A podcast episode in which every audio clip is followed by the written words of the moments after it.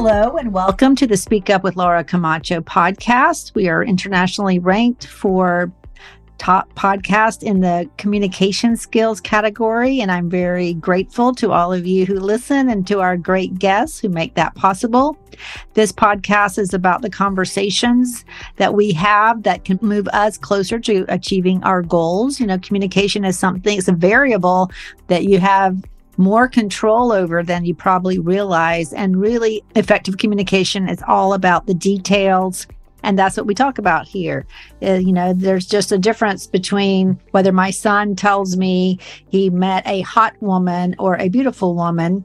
And by the way, now he's married to a lovely young woman and we don't have those conversations anymore. But the details matter in communication. And if you would like to bring a fun expert into your company, into your team, or some group of teams, I'll be happy to come and help everyone understand their communication style and how they can either get to the point if they're a rambler or speak up more often if they're not speaking up enough we can also talk about culture and making your culture better, executive presence, better public speaking as far as audience engagement. That's really my specialty with presentations is getting that audience engaged. I think that is much more important.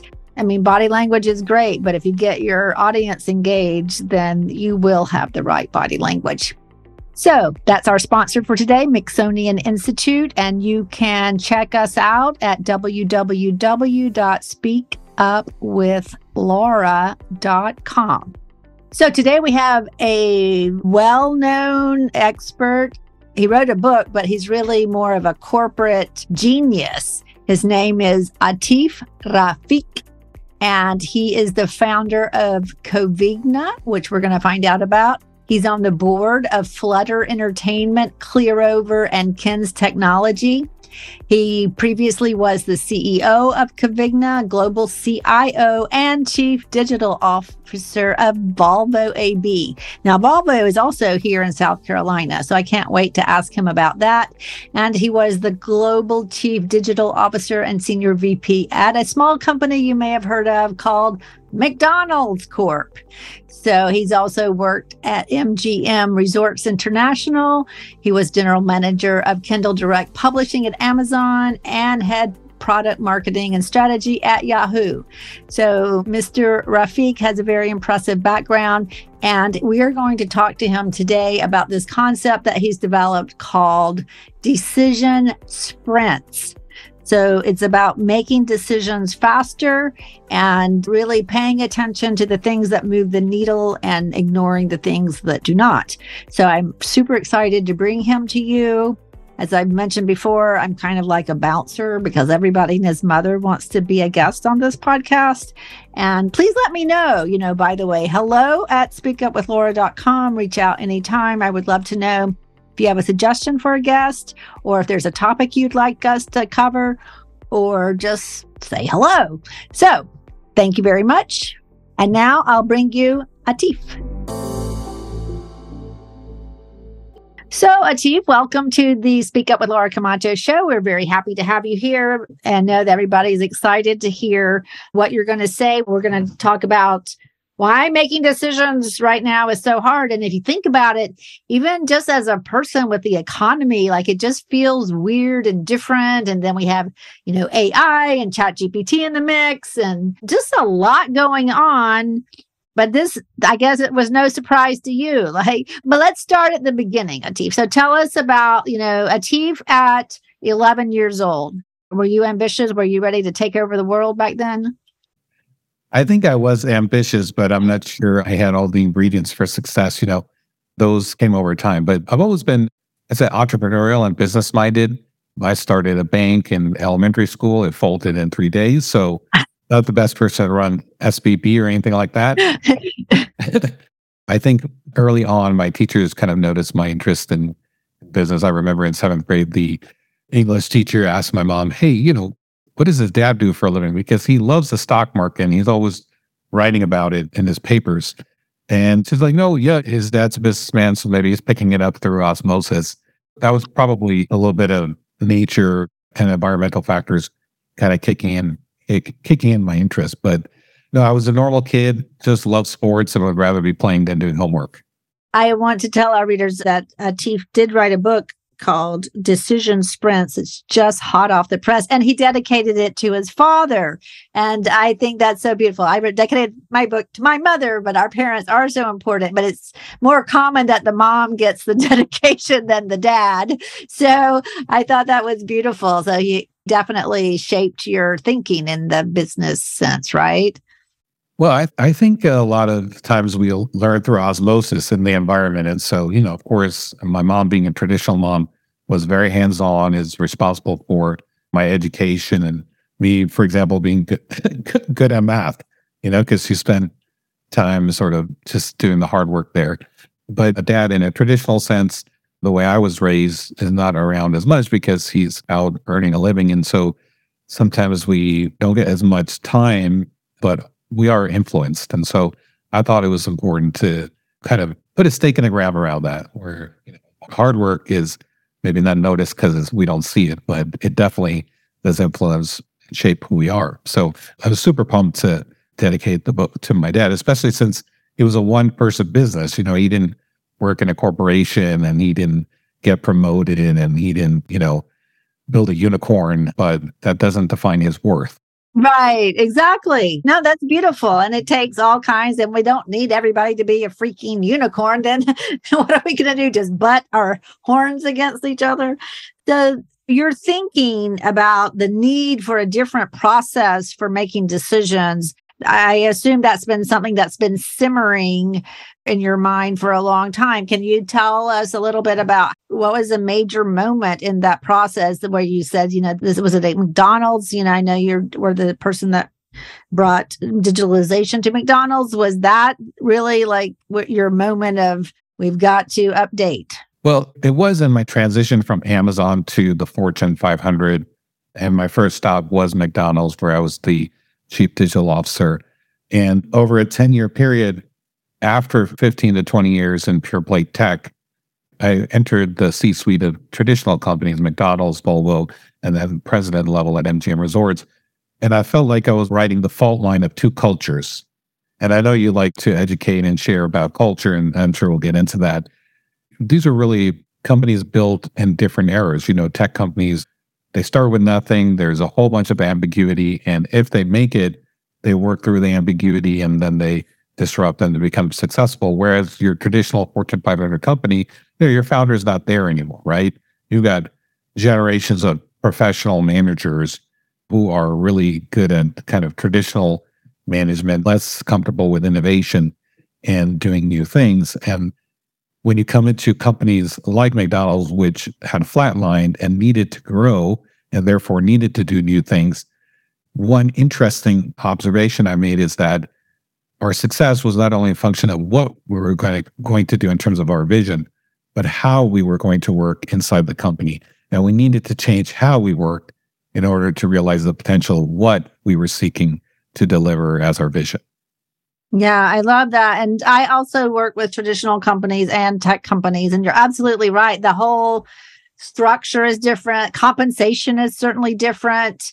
And by the way, I don't know if this was true when you worked at Volvo, but they have a significant presence in South Carolina where I live and was very important to our local economy. Thank you, Volvo listeners. And we also have, I know, listeners with Anheuser-Busch Nestle, Ferrara. I mean, these traditional companies that actually make things and even could be regulated. So when you first entered McDonald's as your first, you know, traditional company after tech, how was that? I would say an entirely different planet. Like that's the best way. Not country, planet. yes, maybe even solar system, right? Because you're going from Amazon, which is a company that I think in the tech set is very comfortable with ambiguity, thinking long term, not knowing a lot about a space at the beginning, but doing a really great job of high quality detective work is what I call it. They have a learning culture. It's in the walls. You know, it's in every sort of leader of any stature at the company. And so you learn as a person in that organization what it takes to make it in that organization. So this learning culture is just permeated and the bottom line is like you don't need to know a ton about a new space at the beginning, but you very quickly you smarten up quite a bit around that.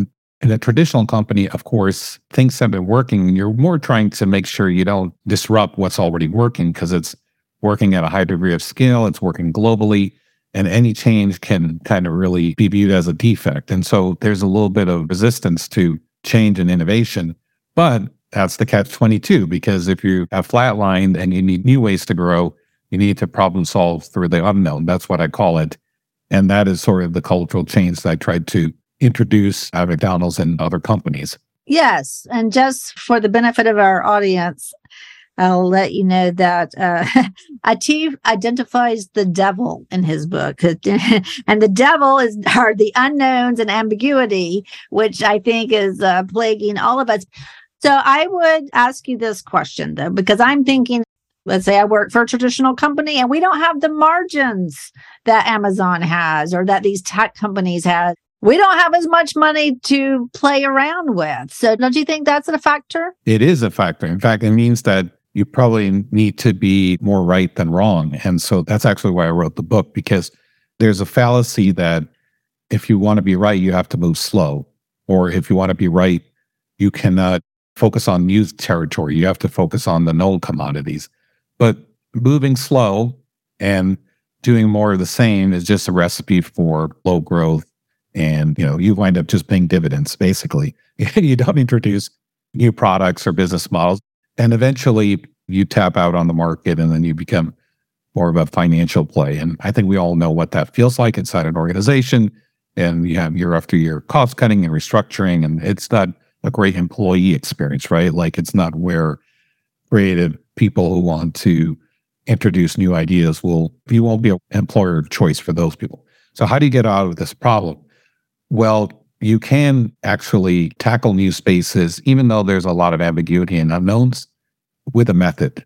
The starting point is what I call exploration. And I found that in many companies, there are a lot of bright ideas, but the reason why we don't get behind these ideas and commit to action is because we don't have a good way of working through the unknowns. And I built out a whole set of workflows, one of which is this idea of exploration, how to build and run one so that you can very quickly see if an idea has merit and decide whether to commit to it and have buy in without taking a lot of time, but on really high quality information.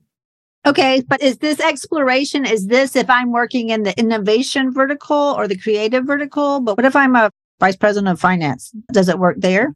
It works for any big problem solving effort. So for me, it's really important that we don't look at innovation as being the responsibility of one department or one quarter of the company. In fact, I think there's a lot more failure in that model than a model that's more inclusive. So for me, inclusivity is a really important principle. And what do I mean by inclusivity? I mean that when you're tackling a problem, it's not one quarter of a company that has enough of the input that you're going to need to really put your finger on the right strategic direction. It's not going to be 10 corners of a company, but it's definitely not going to be one.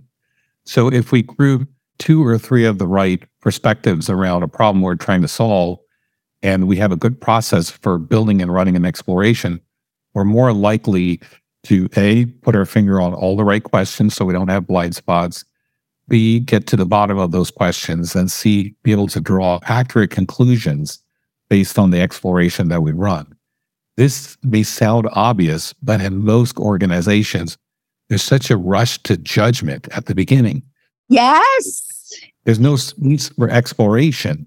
And so we wind up into all kinds of situations like a wrestling match between two perspectives mm-hmm. when it, it's one opinion versus the other. But the way out of this mess is to provide space for a neutral, objective way to actually explore the problem statement and then use the content coming out of that to come up with the recommendations that make sense. I love that. I don't know if you're familiar. There's a bank in South Africa that's known for its innovation. Are you familiar with? I, I think the name, I could be wrong. South Africans can correct. I think it's the First National Bank of South Africa. Are you familiar with that bank at all? I haven't come across it. Well, I don't know what happened, but my son was in the Peace Corps in Lesotho, and I went to South Africa to visit him. And I had read about this bank, And so I pop into a branch down there. This is in like 2017. This is a while back because they hardly have any branches because it's mostly digital. So I just asked to speak to the manager about their innovation because I had read uh, extensively about their innovation. So the bank manager comes out with security to talk to me. I'm so scary looking. And I asked her about innovation, and she said that their bank, it could be quarterly it was certainly more than annually. Like everybody is expected to innovate. It's part of your performance review. And this woman who she looked like she could have been on a, a, television show from the 1950s. She did not look like this, you know, cool, techie woman. She looked very straight laced. And in her credit, she is bank manager. And she had won like three innovation prizes. so it just reminds me of what you're saying. It's not the innovation department, but yet I've spoken to people like, oh, well, I'm in charge of innovation. Well, there's a lot of ways to contribute to innovation. You know, a lot of times we visualize that the person has the bright idea and the light bulb, right? But there are other light bulbs that need to go off in order to translate an idea to something executable. So, for example, someone may have a great concept in their mind Another person may help service some of the critical things that need to be explored in the form of questions like, hey, that sounds like a good idea, but what about A, B, and C as sort of some of the unknowns where if we spent a week or two getting to the bottom of these things, we could take this idea to the next level of definition. So adding questions, not skepticism, but questions, and there is a difference, is a form of contribution in my mind let's say there was an exploration that started with questions, questions had answers, and then you had to reason through drawing some conclusions. Some people are really good at that. They didn't have the idea, but they helped draw the right conclusions around, well, here are the actions that we would need to take. That's a form of contribution. And so when I speak about inclusivity, I'm not talking about bureaucracy to move in slow and having 20 person meetings. Of course, we all know that doesn't lead to what we're looking for here, but we are looking for contribution, broadly speaking, just so that we could distill the thing and make it something where a lot of people are nodding their heads and said, we really vetted this thing. Uh, we understand the details of what's involved and let's go. Let's move on to action. I love what you just said about asking questions is a form of contribution, as is adding potentiality, you know, affirming an idea and then adding to it. I call that meeting value, as in adding value to the meeting. And I feel extremely validated. So that's awesome. Thank you for that. But I want to clarify you know, you introduce a lot of concepts that are new to me. So if they're new to me, they must be new. Here's a quote I really liked it says, To experience speed and quality, so Atif is saying both. It's not either or. Speed and quality in decision making an organization must start further upstream. And you call upstream work where there's more questions than answers. So tell us like the development of this idea. Because at first, upstream, I was thinking, well, higher up the hierarchy. And then I thought, no, it means earlier in the process. But tell us about the development of this concept and how important it is to your conceptualization of decision sprints. Well, everybody is a fan of rapid decision making. Mm-hmm. And when we talk about decisions, people gravitate towards the decision point, which is when the decision is happening. But we all know, having worked on projects or ideas and initiatives, that before that decision point, there's weeks and months of collaboration typically by a team to sort through everything and put something on the table for a decision. And that whole process, which transpires, as we said, over weeks and months, has a rhythm to it. It has some universal steps, whether you're in a transportation company or if you're a CPG organization. And that is really where I put a lot of energy and time trying to distill that into something that any team in any organization gets view as familiar. Those are the steps we go through. Why is it so clunky? What are the pitfalls? How do we avoid them? And so I had to give that a name. That's what I call upstream. So to go deeper into upstream, it really has three components in my mind. The first is the exploration, which is where we surface all the critical matters and questions. and we spend time trying to get to the bottom of them. The second is alignment, which is where we stand on some shared information and we begin to draw conclusions so that we can recommend something. So we can say, not only do this or don't do this, but if we were to do this, here's how to do it. Here's how to go about it. Those are the recommendations. And then the third phase is the decision making, whereas you kind of get to the level of like, what are the specific actions? What's the plan that we need to put in front? And you sort of prepare for that decision point. And across these three phases, there are certain pitfalls and there's ways to make sure you avoid them. And if you avoid them, the beauty is that you often reach a decision point in a drama less fashion. Oh my gosh, that sounds like a miracle. I have experienced those things at companies like MGM Resorts, Volvo, McDonald's, Amazon, where because of the weeks and months that we spent and we put the emphasis on the right things, the decision point was painless because we were standing on high quality information and it was very hard for people to get torn apart because people could see the breadcrumb of where did you start and how did you get to this recommendation and it made a lot of sense. So is, is it fair to say that when you say alignment that you're talking about buy-in from the stakeholders before moving to the decision point?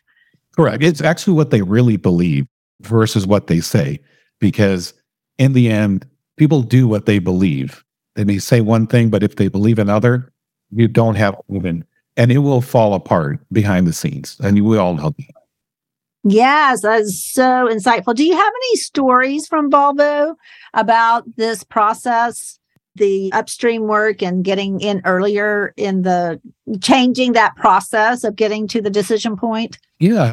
Let's say you're a Volvo, uh, it's 2018. Tesla's kind of eating everybody's lunch in terms of electrification. And you say, wait, we're Volvo, you know, we're in, we stand for sustainability. In fact, it's one of our top three long-term objectives, we've actually published that, you know, we'll have at least 50% of the cars be fully electric by the middle of the decade. And sustainability is big for us. So what else can we do around sustainability? So you might be in a meeting room and someone has a bright idea. Hey, what about vegan leather? You say, well, okay, tell me more about that. What does that mean? Say, well, you know, the interiors of the cars, how about we provide the fabric as vegan leather because that's much more environmentally friendly. Well, how do you process that idea? In a typical company, you might get some gut reactions. Oh, that's great. Oh, that's terrible. You know, I don't think that's particularly helpful. The question is, how do we explore this? Is it a claim we can really make? Like, can you validate the materials? What's the feasibility of it, not only from a cost perspective, but in terms of the amount of supply? That's probably a function of are you going to put it in the entire fleet, like the small, medium, and large SUVs? or just certain models of cars, right? So, how much volume are we talking about? And then, of course, from the customer perspective, is there a value to that? Is that something where someone would pick a Volvo versus a BMW, which is what you're trying to switch them over from because of this proposition around the product? So, there's a lot more questions and answers in the beginning, right? And good companies, they are comfortable with that and they are okay providing space for teams, not to take six months, but to take a couple of weeks to canvas the problem in the right way through questions, do some exploration, and come back and say, hey, here's what we're seeing. And that's where you begin to get the early steps of alignment going. But those kinds of ideas, you know, the idea will be different by industry, by company. Oh, yes. And bright ideas are a dime a dozen, right? But it's more about how do we make them actionable so that we can get to a spot where we have high quality decision making that we're doing with speed? I love that. And shout out to Volvo, South Carolina. All right. When I was reading the book, I was like, there's got to be something about culture because you were talking about the different factors and the decision making. And then I found workflows culture. So tell me, what does that mean? Lay it on us. I want to know about your thoughts on culture. And then I want also to go into what if you're not in the C suite, you're, you know, director, senior director. Have you seen people affect change at that level? And, and walk us through that. So those two big, big, humongous questions like solve world hunger in the next five minutes. Go. These are some of the most important questions of our time in the workplace. So I'm really glad you raised them, Laura. So let's begin to get into the topic of culture. I mean, I could have written an entire book about culture because my belief is that workflows express culture. Culture is not a set of words and it's not slogans, although they can reinforce the workflows. But let's talk about workflows. I define workflows as the day to day employee experience. Like, how does stuff go down? Okay, there is an idea, or let's say the CEO says, Oh, we need new growth ideas. Let's put some people on it. Okay, great. Now, how does that happen? In some companies, it's a command and control model where somebody with authority on their own may have said, Well, I thought about it and these kind of ideas, those aren't attainable or feasible for us. So the best way to grow is X. And then they inform through the command chain, and people go and they build a plan for that idea, you know, or that direction. And that really shortchanges a lot of different things, as we all know. But command and control is one way. You could have another way, which is where you assign teams to kind of do the work and come up with ideas and come back with recommendations. But sometimes that work is done in silos where one part of the organization says, okay, we've got the ball and we'll go off and think about it. And then we'll come back and we'll share our work. But you haven't tapped the collective intelligence of the organization. So you're going to have probably a narrow set of thinking there as well. There is a better way, and that's what I'm trying to introduce. And it does exist in companies like Amazon and elsewhere. But that's a model where it's much more team based. It does leverage the collective intelligence of the organization. And there is a workflow to it. And my book is really about how to enable these kind of teams to do their best work. And that's what Decision Sprint, the book, is really all about. The reason why I talk about workflows and I feel so passionate about it is because that is the only objective way to really assess the culture of a company. Because we're hearing certain words around autonomy and ideation and empowering people. But then if that's inconsistent and you have a command and control workflow, well, that's just a slogan. So the only way to really know where we're at is to look at how things go down when it comes to teams, teamwork, and collaboration. So that's where I stand on culture. I love that workflows express culture. That is so true.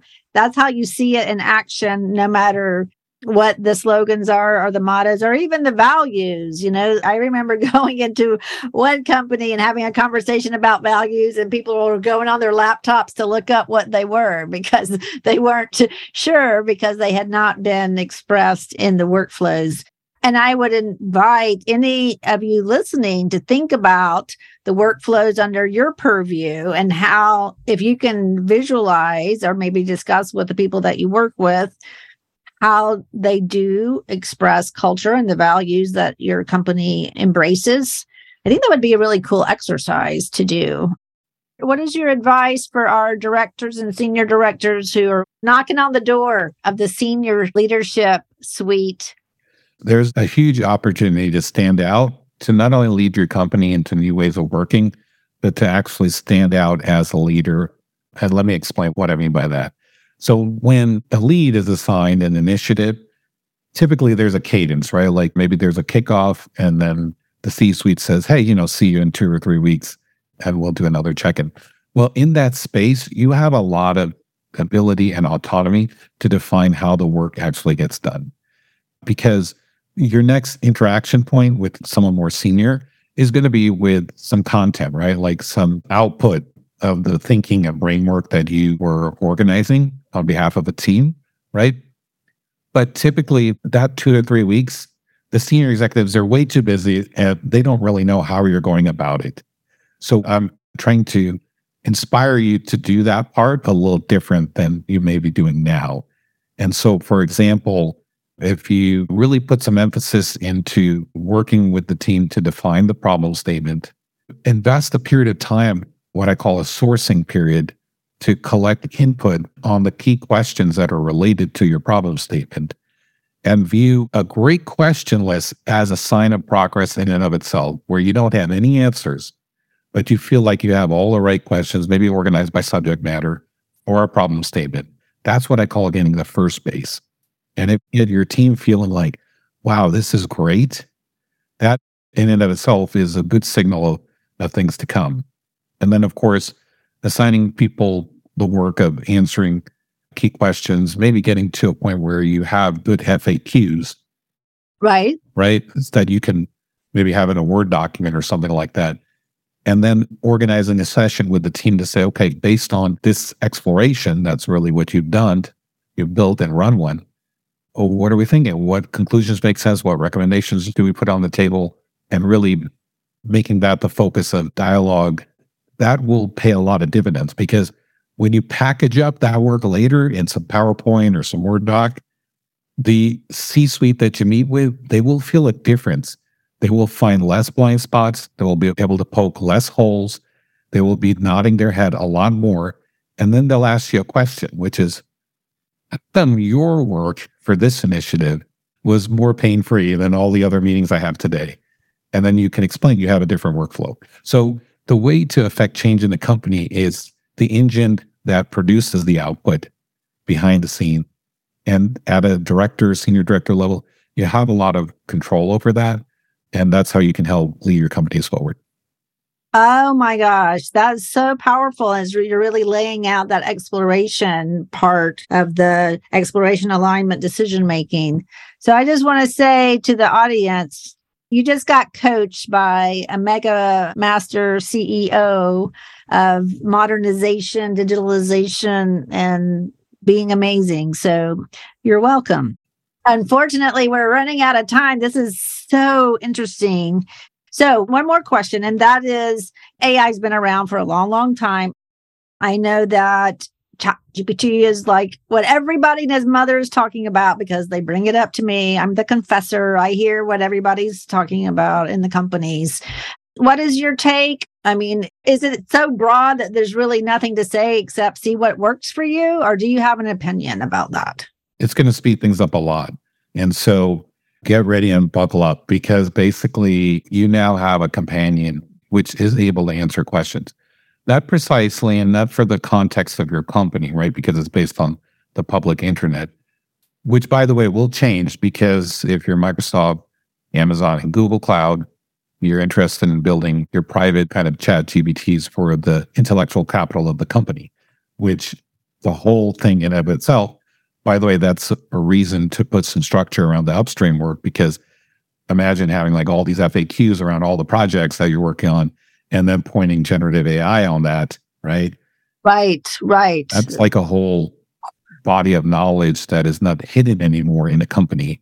But instead of talking about, let's come back to your actual question, which is how do you use that in your day to day work? Well, I think you use it to kind of make sure that it's bar raising your work. So I mentioned you're a project manager, you have two weeks, you're going to have the executive meeting. You want to make sure you're using ChatGPT to ask questions. Let's say you're a company working on a loyalty program or something like that. Well, what could go wrong with a loyalty program? How do we do it well? What defines the best ones? Use the tool to be your research assistant because what will be unacceptable is that there's a blind spot and you could have put your finger on it. You want to build that into your exploration work. And the beauty of it is that it's natural language. Mm-hmm, mm-hmm. So when you use a system like Decision Sprint and Upstream, which is also natural language, it kind of plugs in very nicely. I didn't intend that because I wrote this book a while ago, but oh, okay, that's how the world works, right? Is some things just kind of hit the scene and they pair together very well. I didn't explore it, but I saw you have an app. Is that related to the book?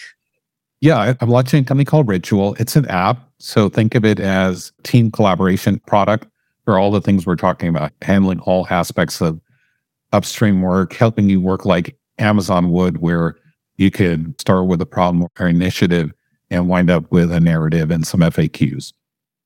Ah, I love that. Ritual. All right. I'm going to get it uh, for my company of three people. See if we can work better.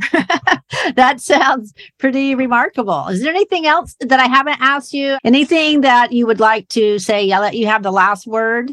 I think we're at an inflection point in work, right? Because AI is going to challenge things and say, hey, what is the real value add of the knowledge worker? We're all sort of knowledge workers. And I view that as glass half empty. Really, I do.